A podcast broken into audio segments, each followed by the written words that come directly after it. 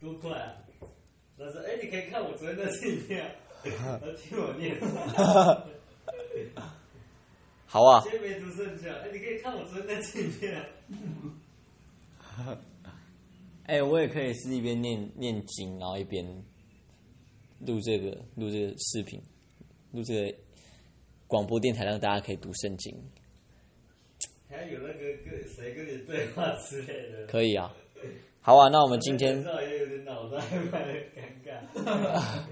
赵云中那种，哎、啊，讲什么东西？好啊，那我就开始喽。开始来到汉斯带你看杂志。OK，今天要看到了这个，是我在我们家公寓楼下警卫杯杯桌上有一本看起来非常美丽的杂志。这里面它的这个标题写到那些网红教我的事，然后看被这个网红两个字给吸引，我就拿来翻了一翻。就看到里面有一个网红，是我之前很喜欢的，啊，不是之前啦，现在也蛮喜欢的。对，他叫做呃，他的频道名称叫做 JR Lee Radio 哦。然后这边标题写到：当网红做自己，荧光幕后的真实人生。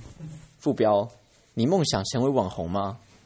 还是羡慕这些看似一气爆红、快速翻身的 YouTuber 呢？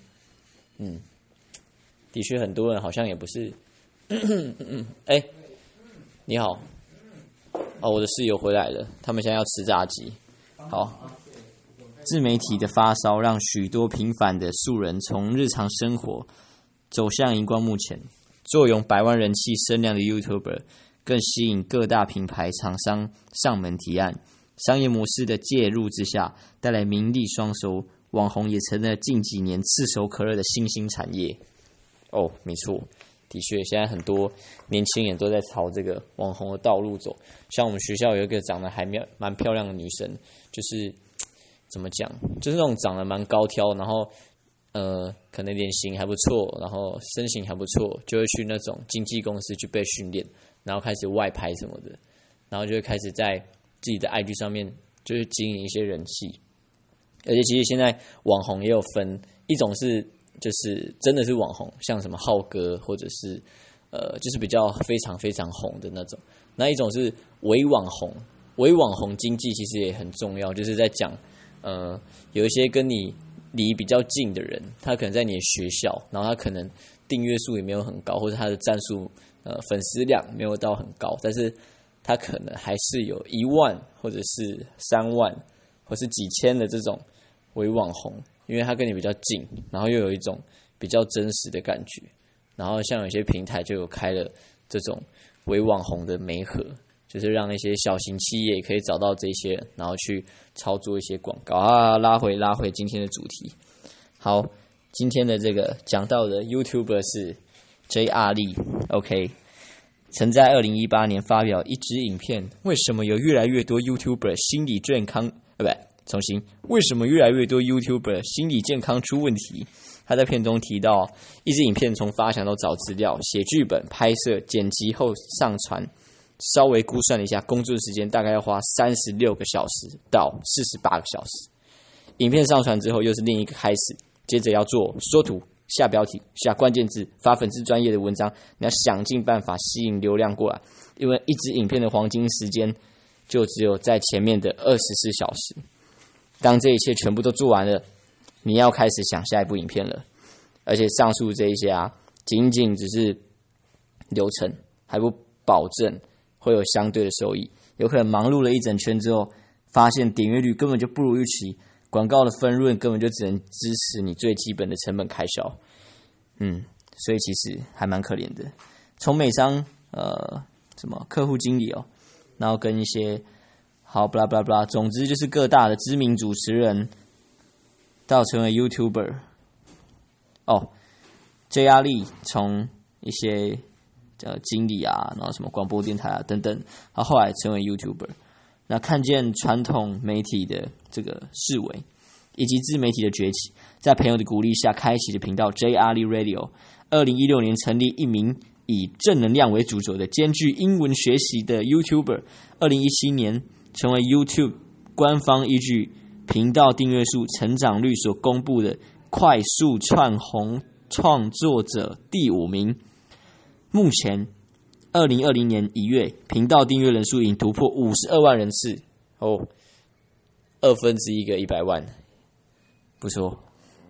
订阅内容，不不不，频道内容一如 JR 每支影片的开场问候，都会说 “Hey guys”，就是非常语调非常活泼，笑容灿烂。谈到正能量的来源，基督信仰绝对是 JR 力不可动摇的基石。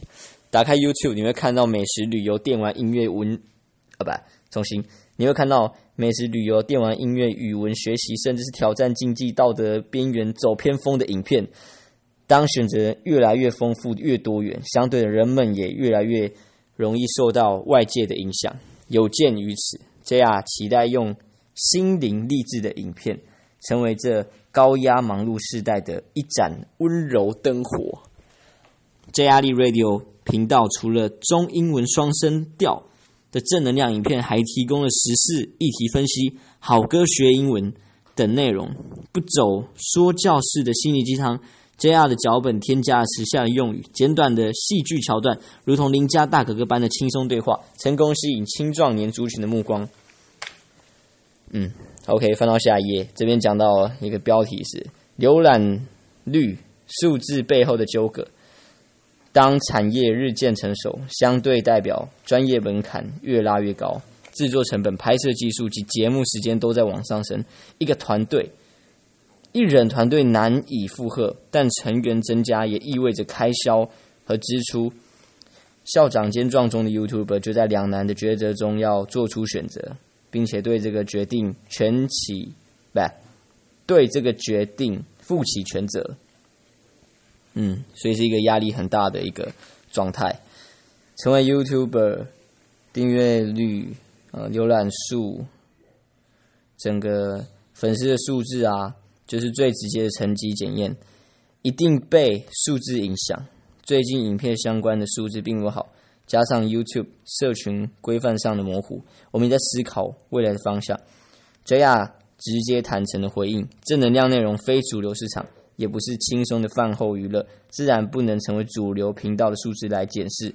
然而，逐梦的路上，JR 的脚踏实地。呃，才会每一步跨出之前，眼光已经望下十步后的方向了。为了管控影片品质，YouTube 不断变更系统演算法，不再有永远适用的成功模式，让所有 YouTuber 都疲于猜测。然而，短期间无法改变这个困境，JR 选择用初衷来面对现状，不跟随潮流走。他确保每一支影片都是发自肺腑，正能量影片才是我想做的。但欧伟也做英文影片，呃，学习英文影片学学习，然后个人生活 vlog，新的题材可以带来不同的观众，创造被看见的机会。嗯，这是他的想法。然后还是要忠于自我，时事新闻可能带来较高的流量，但趁着这些议题可能会带来争议性的留言，尤其涉及名人啊，内容极力的呃。就是在这个内容，他就算极力的保持中立，双方的粉丝仍是会互骂，这不是他要的结果。那一边是流量收益，一边是理念坚持，平衡成就了 JR 的重心。平衡就成了 JR 的重心。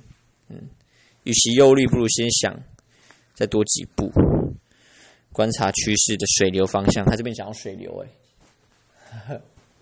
观察趋势的水流方向，并且收集相关讯息。他也表示，观众群会随着时间改变。这边就讲到了，YouTube 用长时间喂养现在的乐听众。我们也在观察新的社群媒体，也许 Podcast 会有发展空间。他这边其实就是点出来，他有可能会做 Podcast，应该是在这个小小广告，就是嗯，算是一个呃，让你有个小小期待的业配。然后正能量思考不是没有负面情绪的哦，而是采用较有建设性的态度去面对。没错，因为这是一个很重要的观念，就是基督徒并不是你人生就一帆风顺，而是当你遇到一些困难的时候，你知道用什么心态、用什么话语来面对、来打这场仗。他就是说到，如此的说到，呃，忙碌高压的社会总会带来许多，哎，多少的挫折啊、忧虑啊，作为一个盈亏自负又得被外检验的 YouTuber，更需要调整，找寻有效的情绪控制。身为公众人物，自然会有粉丝追随，站在光天化日下，难免受到检视或批评。网络上的攻击和酸言酸语如同霸凌。这样表示。世界就是什么样的人都有，这些人就是期待你回应，可以在公众之下辩论。与其花时间回应，不如拿来做其他的影片。嗯，蛮有道理的。生活本身就是工作，这边还特别框起来，生活本身就是工作。晚上睡觉前也还在想剧本，工作和私生活大量重叠之下，心理健康也成为网红圈近年来的这个热门话题。然而，心理素质不是单靠信念就可以维持的。对于，呃，基于对人性的了解，JR 表示，我会让自己适时跳脱。人都会忍不住想看观看数字评价，手机干脆不要下载 YouTube 的分析软件。我也强迫自己每晚发片后，当晚十二点前可以观察回复留言，但十二点过后的二十四小时内，我都不可以再去观看相关的数字。高度的切割是自律。也是 JR 维持良好心态的不二法则。切割要切断，看到粉丝对于内容价值观的认同，这是让我觉得最雀跃的事情。也有一些呃忧郁症的患者来看，来来看来信，嗯，影片对他们帮助非常大，这些都带给他非常大的冲击。没有心理咨询相关背景，仅凭着分享的热情和信仰的坚持。这样用时下的语言将真理化成生活影片，也像是一北，也像是一个福音翻译员，也是一名撒种者。这边就是我觉得最酷的一件事情，就是就是在撒种，让属天的价值观。哎呀，这个嘛，让属天的价值观透过社群网络飞落世界各地。